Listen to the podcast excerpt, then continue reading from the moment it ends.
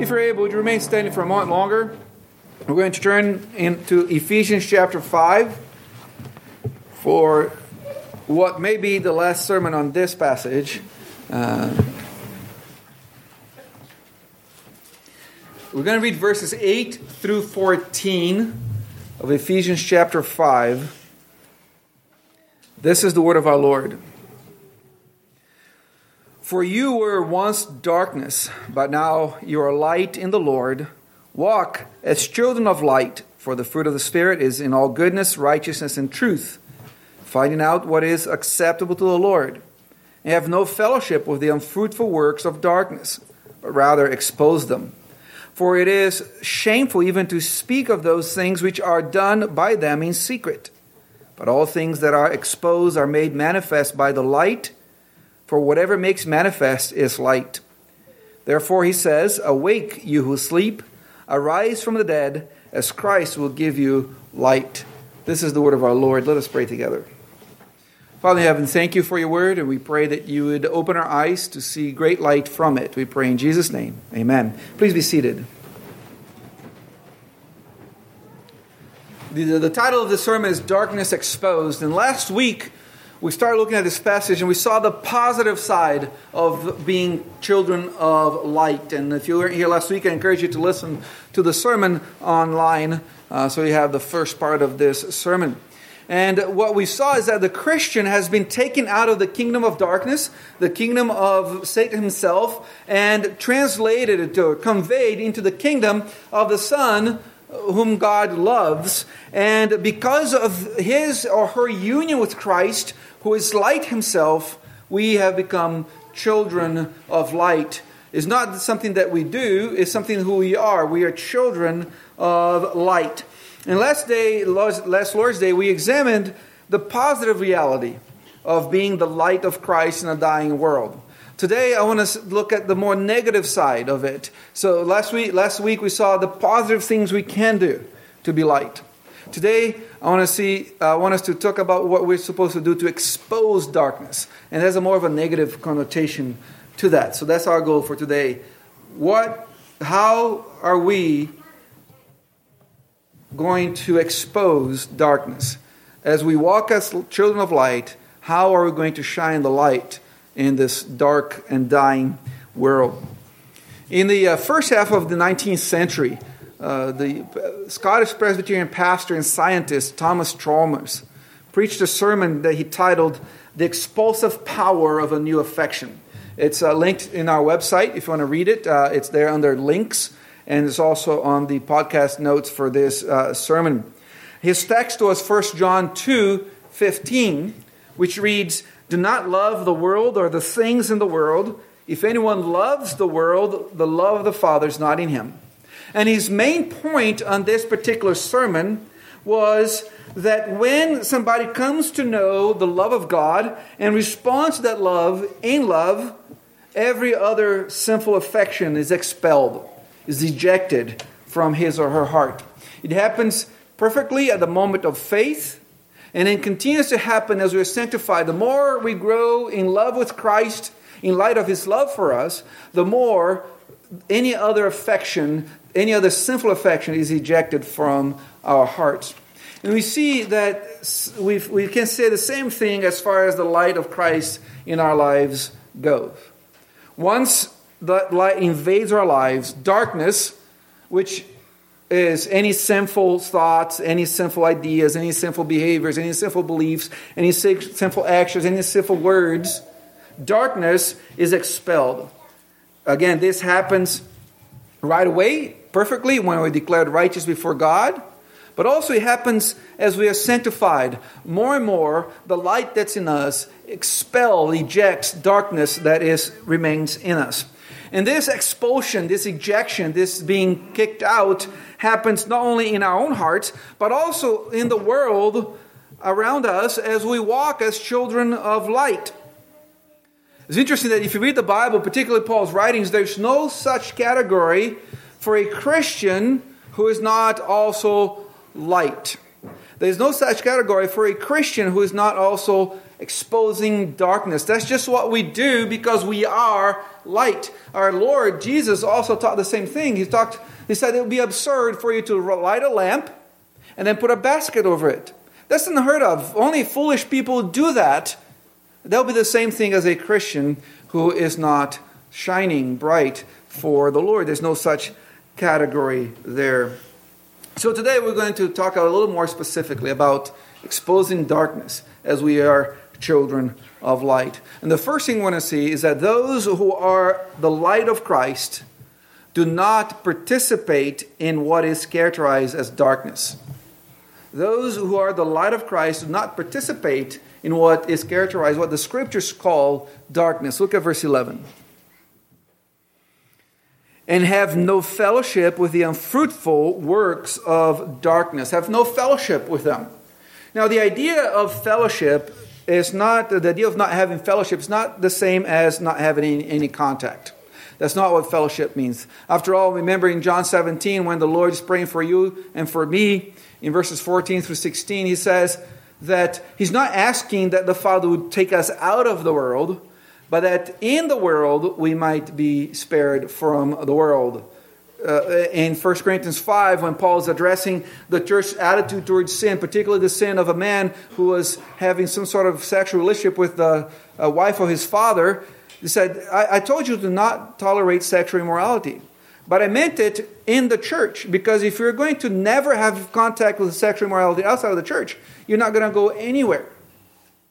So not having fellowship is not the same as not having contact. The church, I think, historically has misinterpreted something, passages like this one, and has isolated itself and turned itself into a ghetto mentality in which it has no contact with anybody that is not just like our tribe. The idea of fellowship is the idea of participating, of enjoying the works of darkness. Just to give an example, two other passages that use the very same word as we have as fellowship here in Ephesians 5:11, but translated differently. For example, in Philippians chapter 4, verse 14, Paul says, "Nevertheless, you have done well that you shared in my distress." The word "share" there is the same word translated "fellowship" in Ephesians chapter 5:11. In the book of Revelation, we read, "And I heard another voice from heaven saying, 'Come out of her, my people, lest you share in her sins.'" Again, "share" there is the same word as "fellowship" in verse 11 of Ephesians 5. So the idea of fellowship in here is the idea of not participating, is not the idea of never having contact with. Because we can't really be light if we don't have some contact with darkness. Does it make sense to you? We cannot really expose darkness if you're never close to some of that. And notice the contrast between the result of the presence of light and the presence of darkness in one's life. Look again at verse 11. "And have no fellowship with the unfruitful works of darkness, but rather expose them." The light of Christ in your life produces fruit. We saw that in verse 9. Goodness, righteousness, truth. Darkness doesn't produce anything good. And we need to be convinced of that. Here it says it's unfruitful. It's barren. It does not produce anything. It goes nowhere. As I mentioned last week, the secular, the atheists, consider themselves enlightened.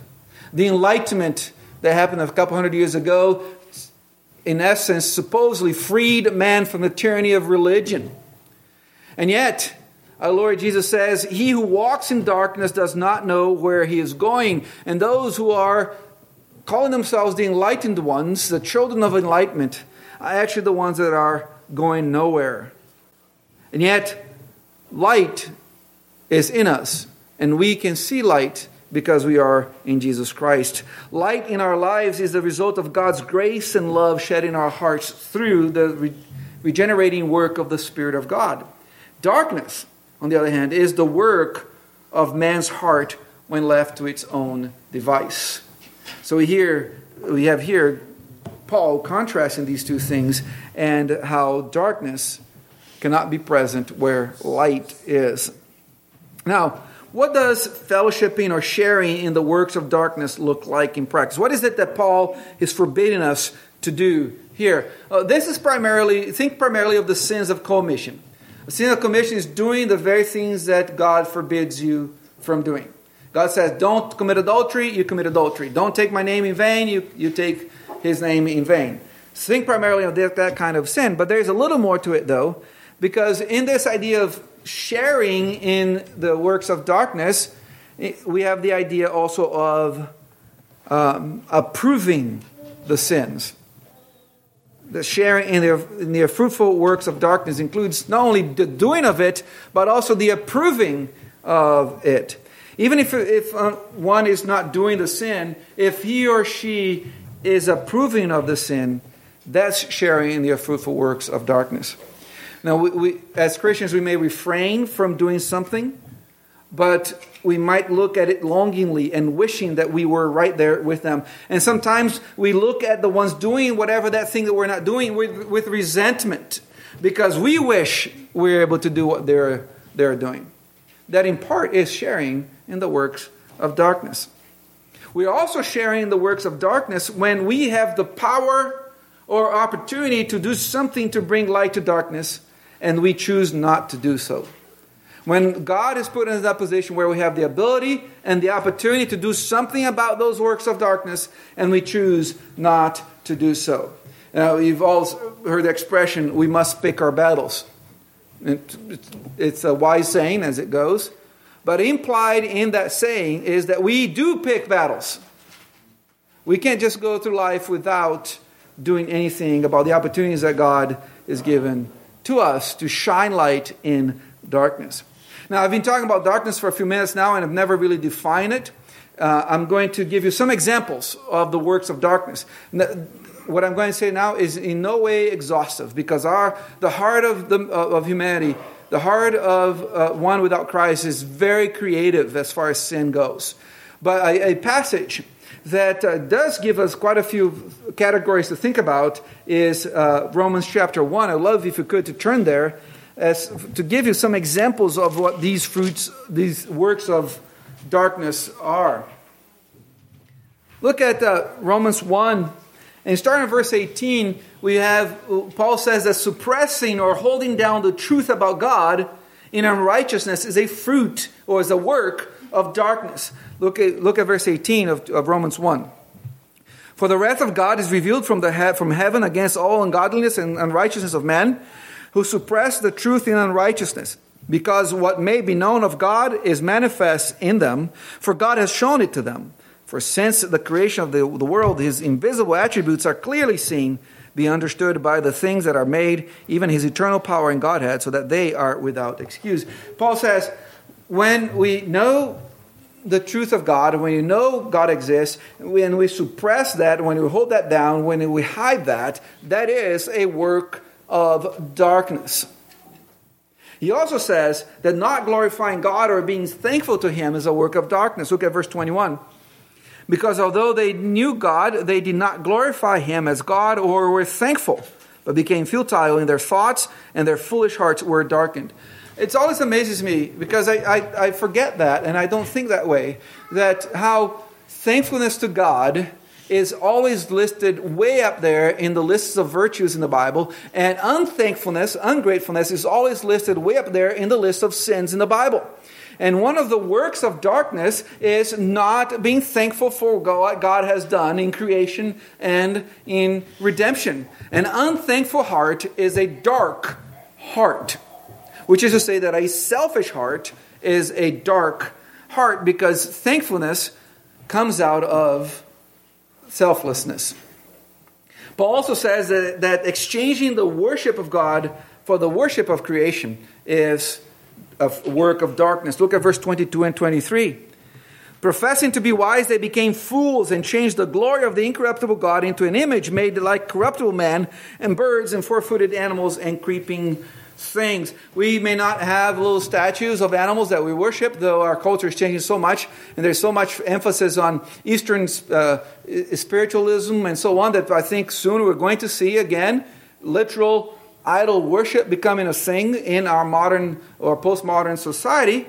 But it still might not be there, and yet we live in a culture that worships the environment. We live at a time where the baby whale is worth more than the baby human, where there is a bigger deal to find a whale dead than to have millions of babies killed every year without any consideration.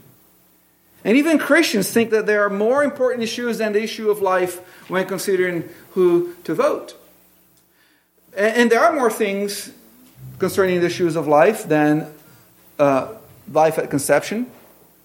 But if you discard that, any other issue concerning life becomes mute. If we're not solid as to when life begins, we've given up on any other issues. It doesn't matter. That is the floor. That's the minimum there. And when we throw that out, when it's not important to us anymore, when you think there are things that are more important than that, as far as public policy and so on, we've ceased to be humans and we've become animals. And we are worshiping the creation rather than the Creator. Paul also says that exchanging the truth of God for a lie is a work of darkness. Look at verses 24 and 25. Therefore, God also gave them up to uncleanness in the lust of their flesh to dishonor their bodies among themselves, who exchanged the truth for the lie and worship and serve the creature rather than the Creator, who is blessed forever. Amen. Do you notice that it says they exchanged the truth for the lie, a specific lie? And you look down the passage, you're going to see that the lie is the lie concerning gender issues.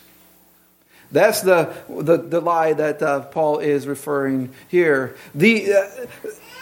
Any concept of gender that is apart from the created way that God made us, biologically male, biologically female, is a work of darkness. It's as simple as that. It's not a complicated issue. It's as simple as that. It's just a binary issue, and that anything other than that is a work of darkness. And yet, that's not where we are today anymore, right? We are right back where Isaiah was, where he said that even the religious leaders were calling what's good evil and not evil is good.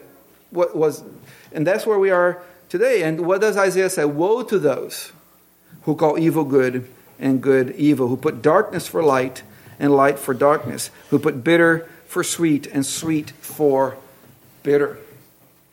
Paul doesn't stop there. If you hadn't had enough yet, if we haven't been politically incorrect enough yet, look at verses 26 and 27, where Paul says that homosexuality is a work of darkness. For this reason, God gave them up to vile passions, for even their women exchanged their natural use for what is against nature. Likewise, also the man, leaving the natural use of the woman, burned in their lusts for another man, with man committing what is shameful and receiving in themselves the penalty of the error which was due. And people have tried to make this about something else. But what Paul is saying, that homosexuality comes from the darkness of the sinful heart. Those are things that we're not supposed to have fellowship or share in. And if it wasn't enough, then Paul gives us all kinds of categories of behavior and thought that are consistent with darkness and not light. Look at verses 29 to the end of the chapter. Being filled with all unrighteousness, sexual immorality, wickedness, covetousness, maliciousness, full of envy, murder, envy, strife, deceit, evil-mindedness. They are whisperers, backbiters, haters of God, violent, proud, boasters, inventors of evil things, disobedience to parents, undiscerning, untrustworthy, unloving, unforgiving, unmerciful, who knowing the righteous judgment of God, that those who practice such things are deserving of death, not only do the same, but also approve of those who practice them. Now, not going to make a lot of friends with this passage, are we? And yet Paul says these are all works of darkness. And do you know why we need to talk about these things? Do you know why we need to have these uncomfortable sermons? Do you know why we need to talk about that these things are wrong? Because that's the only way we're going to shine light upon them. And those who are the light of Christ drive away darkness. Turn back to Ephesians chapter 5. Look again at verse 11. and have no fellowship with them, fruitful works of darkness, but rather expose them. Then in verse 13, but all things that are exposed are made manifest by the light, for whatever makes manifest is light. If a Christian is walking, that is, if a Christian is living as a child of light, his or her very presence will drive darkness away. If you're just being what God has made you to be as a believer in Jesus Christ, your very presence will drive darkness away. Notice that's not driving people away. It's driving darkness away. There's a big difference here. The imagery that Paul uses requires the understanding that light and darkness cannot coexist. He's just appealing to the simple observation of nature. If there is light, there is no darkness. There is darkness, there is no light. And the word expose here in verse 11 carries not only the idea of expose, but also the idea of reproving.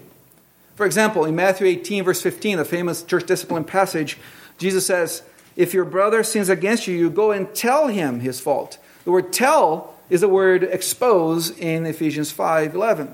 In Luke 3, talking about what John the Baptist had done to Herod, in verse 19 it says, Herod the Tetrarch being rebuked by John the Baptist concerning Herodias. In John 8:46, Jesus is speaking to his religious opponents. He says, which of you convicts me of sin? That word convict is again the word expose in Ephesians 5. In 1 Corinthians 14:24, where Paul is talking about the foolishness of speaking in unknown tongues in a church service, he says, if all prophesy and an unbeliever or an uninformed person comes in, he is convinced. Again, the word convinced is the word expose back in Ephesians 5. And this word carries all these elements with it. And that's what the children of light do. They expose. They tell. They rebuke. They speak clearly. They shine light in people's lives. How do the children of light expose and rebuke darkness? How do we do that? Again, I'm going to be Captain Obvious. By being light. That's what we'll be talking about. Look at verse 13. But all things that are exposed are made manifest by the light. For whatever makes manifest is light. So how do we expose and rebuke darkness? We do that by speaking what is true and backing that up by living what is true. Those two things have to be together. We expose darkness by speaking what is truth and backing that up by doing what is true. We expose and rebuke darkness by addressing what is wrong in the world. Exposing means pointing out and making it clear. The church today is marginalized. You know what marginalized means? It means being at the edge, far away from the center. No relevance. And it wasn't pushed to the margin by the world. The church itself put itself in the margin by deciding that it had to be careful about what it spoke about from the Word of God, by deciding that they had to be friendly to those that were seeking Jesus but were not believers, by deciding that the purpose of the sermon is to somehow sell Jesus to people instead of worshiping the God above. And by doing that, the church relegated itself to irrelevance. And that's why the church today in the United States does not have a voice. It used to be in the first half of the 1900s till up through the 1950s that anything that happened, the newspaper, one of the first people they would talk to would be the pastor to see what the church's opinion on the problem on the issue was. Now, who cares? Right? Who cares? Why that's the case? Because we have decided, and I'm not blaming anyone in particular, but we, the church, have decided that our light should be hidden so that the world cannot clearly see that anymore. To use a different analogy that Paul used in 1 Corinthians 15, we decided to play a trumpet quietly. You know, I don't even know if that's possible. I remember one of Emily's brother played the trumpet. And he was not the most gifted trumpet player in the world. And the sisters would always make him practice outside in the cold. And it was uncomfortable, but everybody could hear that Joe was playing the trumpet. We decided to put a silencer on our trumpet as a church. And the signal we've been playing is not very clear. Our light's not very bright, and we chose to do that. No wonder there's so much darkness surrounding us. And we cannot really expose darkness if we are not engaging with what is going on around us. We cannot be ostriches. We cannot stick our heads in the sand and not engage with what's going on around us. And we expose darkness by exposing false ideas. We need Christians who write well, who speak well, who reason well. I'm not a fan of conservative talk show because I think, in my opinion, they commit the same errors as the liberal talk show. And that is, they're irrational a lot of times. We need rational, reasonable Christians to write, to speak, to whatever you do, tweet. I don't know if you can be reasonable in TikTok, so we'll give that out. But we need Christians to be able to articulate what is right and expose what is wrong so that we can shine a light in darkness. Everything we do has an apologetic end to it. We are defending our faith. That's why we teach our kids. That's why y'all should be able to write and write well so that you can expose darkness in the world. Paul is speaking to the elders not as the supreme Christian, but as the representative Christian. The elder is supposed to be an example of what every man, every Christian should be. And in talking to the elders, he says that the elders must both exhort and convict those who contradict. And that's what we as Christians must be able to do.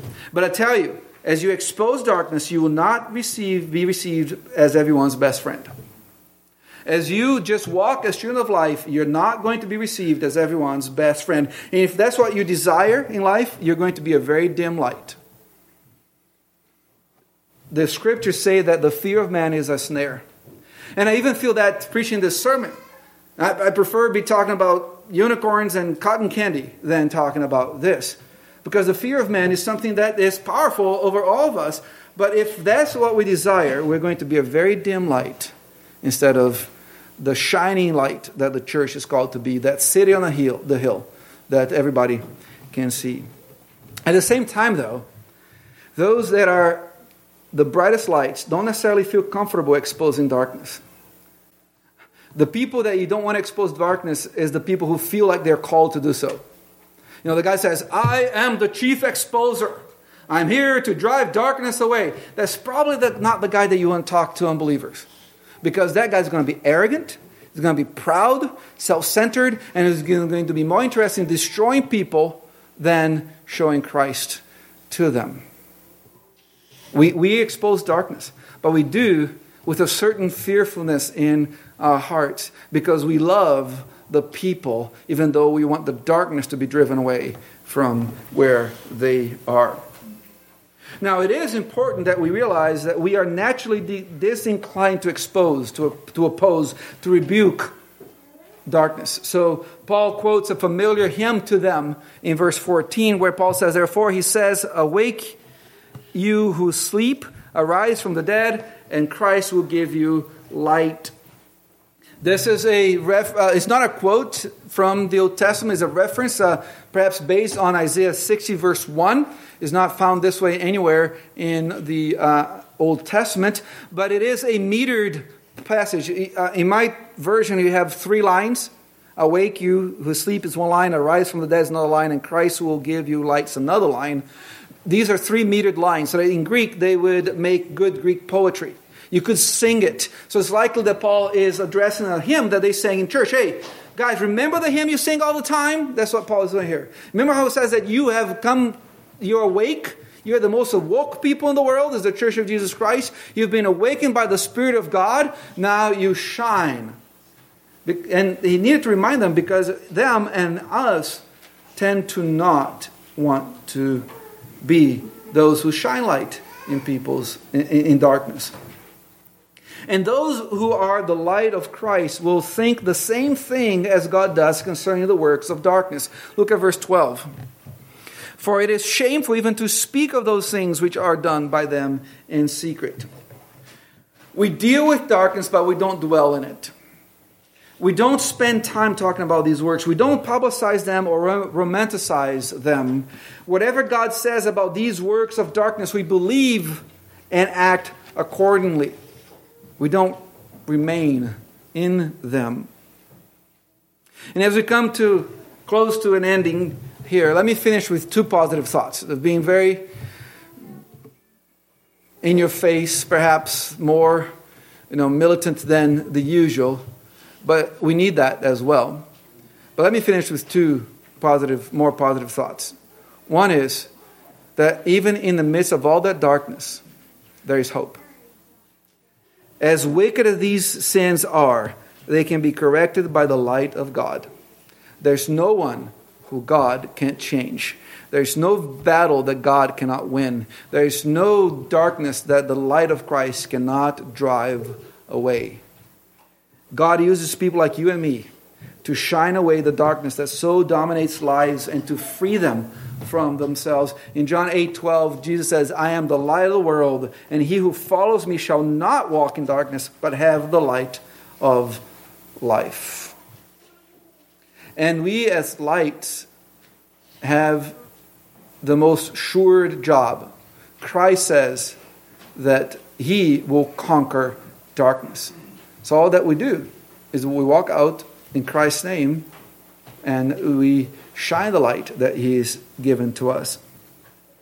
And now as we really finish, let me finish with one less positive way to shine as lights.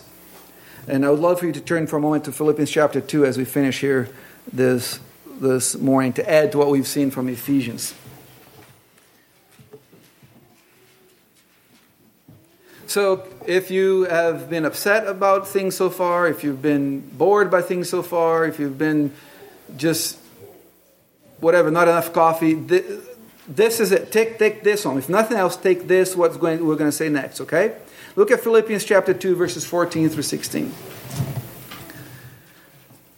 "Do all things without complaining and disputing, that you may become blameless and harmless children of God without fault in the midst of a crooked and perverse generation, among whom you shine as lights in the world, holding fast the word of life, so that I may rejoice in the day of Christ that I have not run in vain or labored in vain." This is it. You want to be the light that God has made you? We are at our brightest when we are content with Christ. We are at our brightest when we are content with Christ. All grumbling, all disputing is really against God, who is sovereign over all our circumstances. When we grumble, we are really saying, "God, you are not doing a very good job at directing my life." Shining as light through contentment is what we're called to do. And shining as light through contentment is especially powerful in times of trials in our lives. When is it that you can see stars? The word for shine here in Philippians chapter 2 is the word for stars. When can you see the stars the best? When are they the brightest in the skies? In the darkest nights. Right? The moon is out, the full moon is out. You can see them not much. They're still shining when the sun is out, and yet you can't see them. But in the darkest nights, you can see the stars the best. And that's when we shine the brightest. When can you bear the most effective witness for Jesus Christ? When you are in the darkest place. It may be a place of personal trial where you radiate with God's joy in spite of your situation. It may be you're in a dark situation at work or school, surrounded by crooked and perverse people. Now, if you do all things without complaining or disputing, but rather are blameless, pure, and above reproach, as Paul talks about, filled with joy in the Lord, you are going to shine. Many people never read the Bible. Get that, right? Many people in this room never read the Bible, really, as a general rule. But people will read you. People will read you. What is it that they're reading? What is it they're seeing when they read you? As Paul wrote Philippians, he was in a dark place, and so was Ephesians too, in prison, facing possible execution under Emperor Nero. Christians who are preaching in Rome, slandering him out of envy and strife, but Paul says that if his life is poured out as a drink offering on the altar, if it was upon the sacrifice and service of the Philippians' faith, he rejoiced and shared that joy with them. Our lives shine as we put off complaining and disputing and live in joy, especially during trials. So if the last 2 weeks you haven't heard anything, you're shining the brightest for Christ when you're content with Him. When it's Christ plus nothing. When it is the darkest hour of your life. When people can clearly see who you are. Because that's when we are... That's when we are who we are, right? In the darkest hours of our lives. Not in the good times, really. It's in the bad times. That's when you're going to shine bright. And people will read you. And what is it that your book is telling them? Jesus says, I am the light of the world. You have been united to Christ by faith. So you are the light of the world. Each one of you is a single beam light. When put together, is the most focused, powerful beam that the world can see. The Church of Jesus Christ, contented with her Lord, loving each other, darkness is just going to run away, and all things will be exposed as you and I just walk as Christ has made us, as children of light. Let us pray together. Father in heaven, thank you that you're a good God who shone life in our lives. We pray that we would be instruments in your hands in exposing darkness. Give us faith to believe in what you've taught us this morning. And give us grace to live the things that you called us to live this morning. We pray in Jesus' name. Amen.